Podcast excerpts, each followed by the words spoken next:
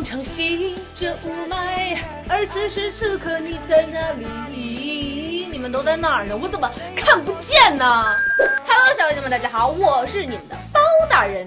二零一六年的第一场霾，比暖气呢那是来的更早一些。开门一看，哎呦我天哪！楼梯呢？搁哪呢？好尴尬呀！当然了，出门的路上比起雾霾天更让人操心的就是遇上那些讨人嫌的恶习。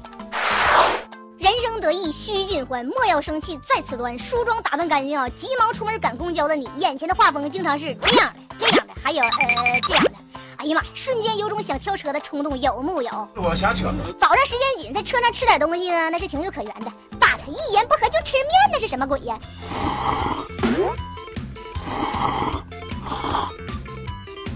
你秃噜的还挺嗨呗，突然很担心你前面的乘客。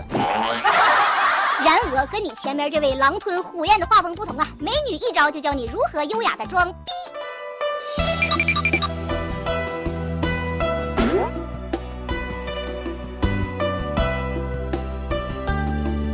要说整治不文明吃货最有效的，我投下面这位。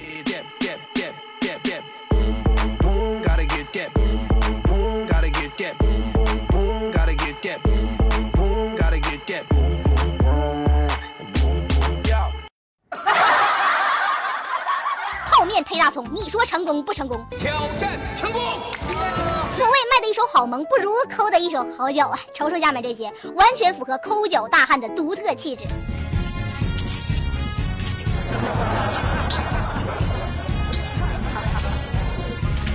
刺激！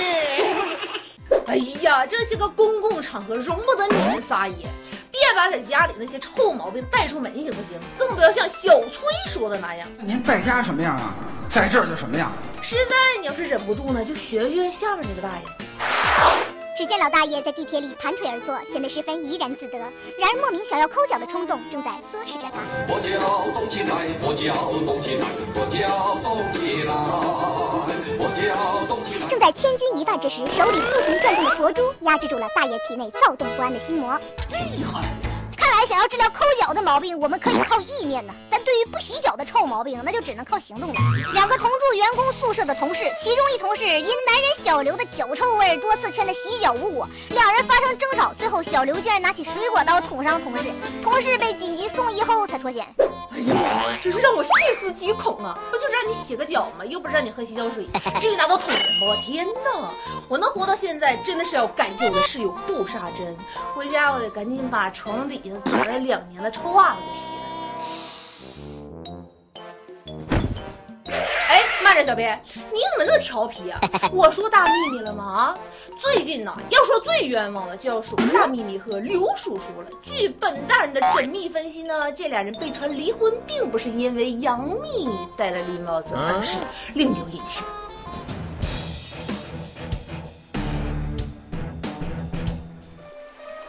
我到底做错了什么？为什么背着我养小三？你以为我想在外面偷腥吗？别人的老公每天都是被老婆甜蜜的香吻叫醒，可是我呢？啊？我每天都是被你的臭脚熏醒，你知道有多辣眼睛吗？就连小糯米也一样。你放屁！自己在外面鬼混，别拿孩子当挡箭牌。小糯米就连喝奶都要混了你的臭脚味。他还那么小，我再也受不了这样的日子了。这真是天若有情天亦老，人若有情那是死的早啊！果然呢，生活中从来不缺少秘密，只是缺少发现秘密的眼睛。不管事实如何，作为单身狗吧，我还是选择相信爱情的。好了，赶紧看看最近发生哪些囧事了。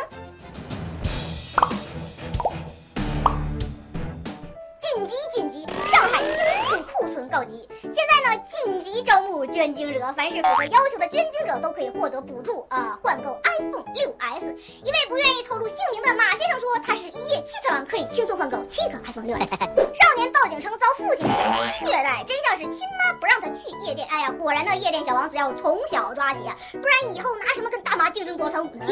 杭州野生动物世界的山鸡发型酷似川普，翻身成为动物园的新晋网红，果然能够体会到什么叫做一人得道鸡犬升天，故人诚不欺我也。好啦，本。本期的节目到这里就结束了，赶紧拿出手机扫一扫这个二维码。如果喜欢我，想要私信我呢，可以去搜索我的微博，我的微博是我就是那包大人九月的光，每天更新，明天见。